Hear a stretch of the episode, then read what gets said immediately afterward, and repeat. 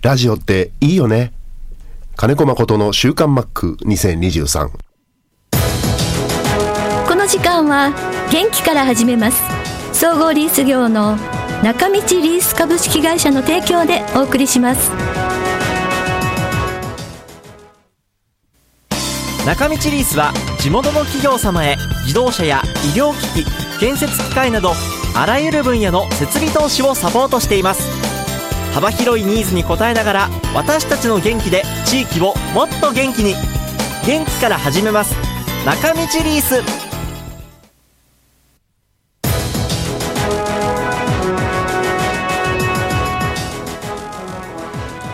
週刊マックは札幌市西区のコミュニティ FM 三角山放送局が FM76.2MHz でラジオ放送インターネットスマートフォンでもお送りしています。おはようございます。安村真理です。さあ今週の週刊マックは2月6日に収録した音源からお送りします。近づいてきました。WBC 一次リーグは3月8日からスタート。そして3月21日に決勝が行われる予定になっています。そんな WBC についてマックの話です。ではどうぞ。では WBC の話していきますかね。はい、ちょっとまだ早いかなと思うんですけど、まあ17から合宿も始まるし30人のメンバーも発表されました。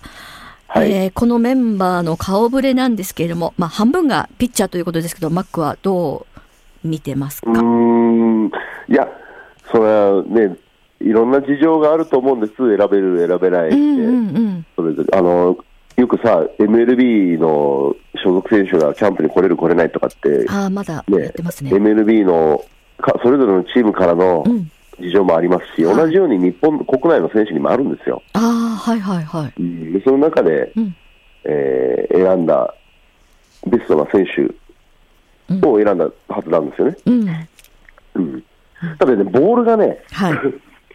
全く違うんで、えーあのプレミアとか、オリンピックの時は国際公認球って言って、はい。どっちかって言ったら日本のボールに似てるボールにななるんですけど、うーん。今回の MLB、えー WBC は MLB 主催みたいなもんなんで、ボールがメジャー級なんですよね、ええええ全く違うから、あの、もう感触が。あ感触あの具体的に私たちが分かりやすく言うと、大きさとか重さとかは変わらない。は変わらないんですけど、ん。縫い目のはい。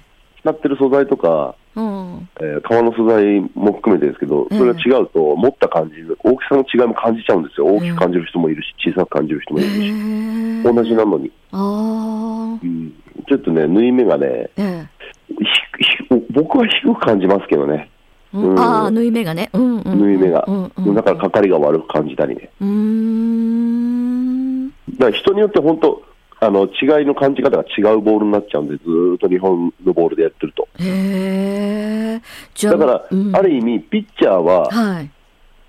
メジャーに所属しているピッチャー全員投げてもらった方が、ボールのあのアジャストはしやすいよね、当然。日本人の中でも、そのボールにアジャスト、もう早い段階からボール渡されてるんですよ、何ケースも、あはい練。習用に。はい。うんね本当に最後まで苦しむ人もいれば、もうすぐにマッチできちゃう人もいるし。それぞれそこはね、差があるんで、ん。日本で投げてるようなパフォーマンスをうん。こう出し出せるかどうかっていうのは、そのボールのアジャスト関係してくるかなと思うのと、うん。時期がはい。3月じゃないですか、そうですね。シーズン前ですよね。はい。3月9日。でシーズン後に招集されるときと、シーズン前に招集されて試合するのとは、全くチームの出来上がり違くて、はい。で侍ジャパンもあの宮崎で合宿長くやって、強化試合もしますよね、はい。でもそれでもやっぱシーズン前とシーズン後って全然違うんだよね、体って。うん。で逆にオーストラリアははい。シーズン真っ只中あ、今そうですね。から集まってくるから、はい。選手それぞれの出来上がりはいいはずなんですよ。すんなり入れる。うん。はい、で日本と韓国っていうのは、はどうやったってうん熱い試合になるんですよ。い。うん。そうはい。はいどうやったっ、てて、うん。うん、どんな風に揃えて、お互いにどういう選手揃えたとしても熱い試合になる。あだからその三つどもえだと思うんだよね、一次リーグは。一次リーグね、日本、韓国、オーストラリア、中国、チェコっていうのが B 組の日本が入ってるチームですね。はい。だから中国と2戦目どこでしたっけ、だから本当、どことやっても初戦はなんとなくふわふわする時もありますし。だからどっしり落ち着いたところで、はい。えーオーストラリア、韓国っていうところとうん。やって、うん。まあ、準々決勝のね、うん。ところまで、チーム力、チーム力とこう雰囲気っていうのが徐々に上がっていくのが理想じゃないですかうね。ん。はいで今回やっぱりあのメジャーで活躍されてる選手もメンバーに入ってますから、大谷選手とかダルビッシュ投手とかってやっぱりこうメジャーで慣れてる、まあ、彼らはもう本当にそのままのボールそのまま使うわけですよね。はい。だやっぱりそういう、やっまあ、あのアドバイアドバイスっていうかこうこうしたらいいよってやっぱりあるのかな、でしょうかそうですね。で、うんでも合流するのが3月入ってからでしょ。そうなんですよね大谷翔平君は。うんあの、向こうのスプリングトレーニング、オープン戦で何試合か多分投げてくると思うんですけど、うんうんうんうんうんあとはその長い移動とはい。ああ。時差ですね。うんうんうん。そこに体が慣れるのに少し時間がかかるかなって感じします。うんうんうんで、ピッチャーが10 30名のうち15名ということですけど、まあ、私から見たら多いと思ったけど、そうでもない感じなんですね。うーん、球数制限があるんで、投球制限が、はい。今回のはい。はい WBC、まあ、今回もですね、今回も、うんなないつもあるんだけど、えええええすごくこれ、厄介な問題で、え。うんうんうん。うんであとはその、開幕前の選手を預かる栗山監督からしたら、球数制限っていうのはすごく、あのありがたいルールだけど、めんどくさいルールだよね。ううん大事にしたいって言ったら、やっぱピッチャーもう一人多くてもよかったかなと思ったり。野手はう、ん。あのそもそもオリンピックの時は12人でやったじゃないですか。はうん、もう本当ね、この選手で行くって決めたら、決めたら、い。うん。あのー調子のよいいから悪いからで、うん。あんまり特化引っかえすると、チーム機能しなくなるから、打線が。ああ、はいはい。こういうふうにイメージして、この選手で行くって言ったら、多分全試合同じスタメンでもいいぐらいだと思うんですよ。うーん。まあ、野手には酷かもしれないですけど。うんうんうんうんうん。うん。で、で終盤の方は武器を使えばね、あのそのためにあの周東選手とか、ああ、足の速い選手。スペシャリストが入ってるわけで。うんうんうん。うんまあ、30人のうちでもあの26人が初出場っていう中で、うんで年齢的にもすごい26.3歳って平均年齢若いチームな感じがしますけどね。そうですねうん、あのあのあれですキャ合宿期間中を上手に使って、うんはじめ初めまして感をなくしていきたいですね。ああなるほどね。ううんん、そうですよね。うん。そう。あのリスナーの方からもメール来てたんですけどあのヌートバー選手っていうメジャーでやってる選手で、なんかお母様が日本人かな？なんかどっちかがそうですね。はい。うん、そういう選手も入ってあの面白いですねっていう注目ですっていうの来てましたけど、うん。注目ですね、ヌートバー選手。ああはいはいはい、うん。うん、なんかあのラグビーに近いこうどっちかが国籍を持ってれば出れるっていう。うん。うん。ですね。もう一人候補の選手いたんですけどね。うえーあ、名前忘れた。クワイ、クワイ、クワ、クワイ、クワイ、なんとかクワイ。メジャーの選手。うん。だけど、そこは、うん。なんか、あの両親じゃなくて、おじいちゃんおばあちゃんだったかな。ああそうなんだ、う、うんんうんうんうん。結局、MLB 側から認められず、ああそっかそっか、うん二塁手の選手だったんですけど、へえそうなんですね、うん。はい。空振りをしない選手だった。すごい。当てるんだ、当てるのが上手、はい。うーん。そっか。いやでも日本のリーグ戦が始まる前に行われるということで注目も高いし楽しみですね。うん、で、また東京ドーム開催でしょ？そうなんですよ。うん。準々決勝まで。プレッシャー、ううんん。プレッシャーかな。いやだってそれはオリンピックも同じじゃないですか。東京開催っていうのは。だからプレッシャーすごかったですよ。すごかったでしょ、うん。でしかもやっぱ能力的に、オリンピックの場合はう、ん、負けちゃいけないから、はいはいはい。うん、ちょっとあの実力差があったりするんで、うんうん、でも野球ってね、本当、何が起こるか分からないから、うん。あんまりその世界ランキングとか全く関係ないって思った方がいいし、ああ、はい。うん。ましてや WBC なんで、はい。うん本当、よく表される世界ランキングっていうものは、ほ絶対に当てはまらないですよ。うーん。前も話したけど、あの世界ランキングっていうのは、うんアマチュアとかアンダー世代のうん出場回出場数もそうだし、うんうんうん。うんどれだけ世界大会に参加してるかっていうのも、うんあの加味されてるランキングなんで、うん。日本と、日本はランキング1位なんですけど、はい。うん台湾もね、4位ぐらい入ってるんですよ、4位か5位に。っおお、はていうのは、台湾ってアンダー世代めちゃくちゃ強いんですよ。い。へえ。うん、だからそそういうふうになって、ドミニカとかはうん10位とか9位なんだけど、うん。要はアンダーの世代に組織がないから、ああ。うん、うんうんうん。だけど、国の、ね、メジャーリーガーを集めて、に集めたらやっぱドミニカ一番強いと思いますよ。あ、本当ですか？うんうーん。そっか。ドミニカ共和国は。乗せ乗せちゃったらもう手手がつけられないとうー思う。ん。アメリカは、まあ、今回、本気であのトラウト選手がキャプテンになってね、はい、はい。うん、本気で動いてるみたいですけど、ええまあ、結束取らせたらアメリカが強いのかな。ああ、そうですか。うーん。そうですね。だから、まあ、そそういうところと対戦するところまで見たい。うーん。そうですね。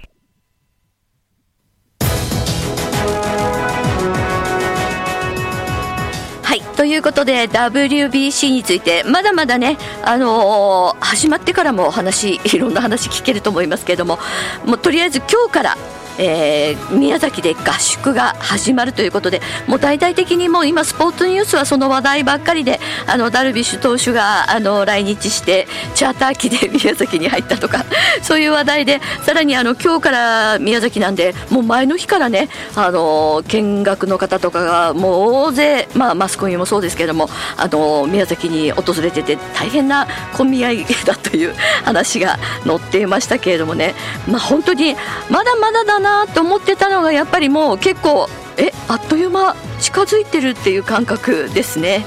えーマックも話してたようにもう、うんま、強いもうとにかく強い選手たちが集まる WBC ワールド・ベースボール・クラシックもうアメリカベッドドミニカ共和国。もう本当に強敵でもう最高の選手を揃えてくる、まあ、日本も最高の選手を揃えてるわけですけれども、まあ、本当に私たちは見てる方は楽しみしかないなって思いますけどもね、えーさらに他の各チームも、えーキャンプも後半に入って練習試合が本格的にもう各チーム行われています。ファイターズは今日、まあ、練習試合ではあるんですけれどもキューバ代表と名護で試合が行われる予定になっています。まあ、あのロッテも糸満に移動しまして石垣島から、えー練習試合をもう本当に毎日のように練習試合って話してましたけれども練習試合が行われております。さあ皆さんからのメッセージ今週もたくさんありがとうございます。静岡ママさんです。WBC の合宿が始まりますね。はい。ダルビッシュ投手のキャッチボールを見つめている鶴岡慎也さんの眼差しが保護者というか温かい穏やかな、えーにこやかな感じでなんだか懐かしくなりました。そうですよね。鶴岡さんも今言ってるんですけれどもねキャッチャーとして受けるということでね。まあ本当にあの昔、まあ、ファイターズ時代を思い出すっていうかねダルビッシュ投手の時には必ず鶴岡さんがキャッチャーでしたからね。うん。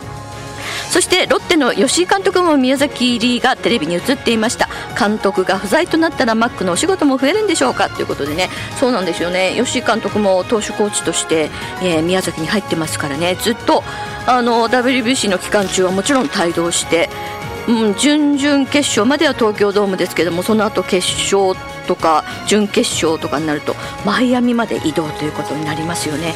いや大変だけどでも見てみたい。そこまでぜひ行ってほしいと思います。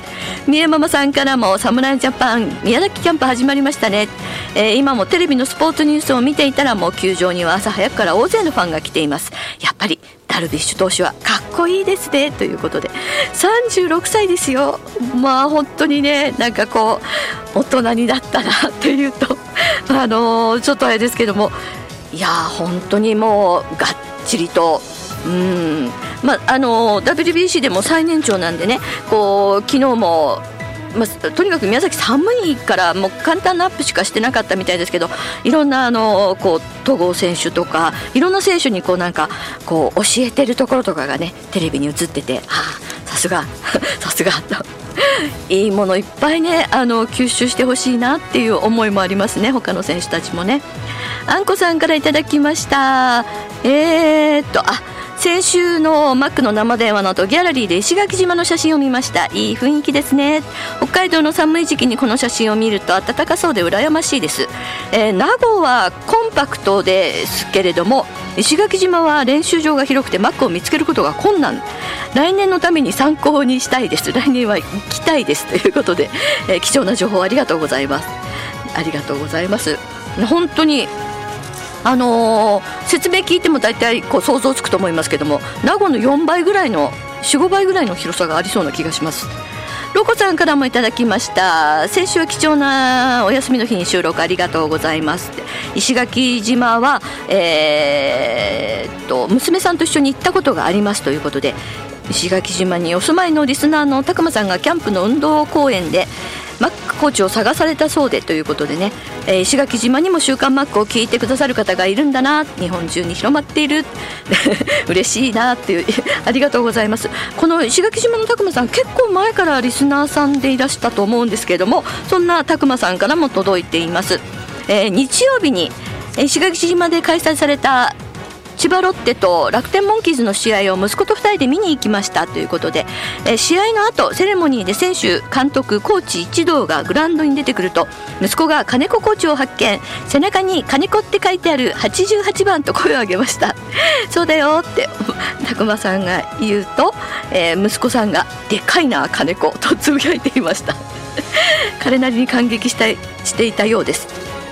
写真も添付してくださいました。ありがとうございます。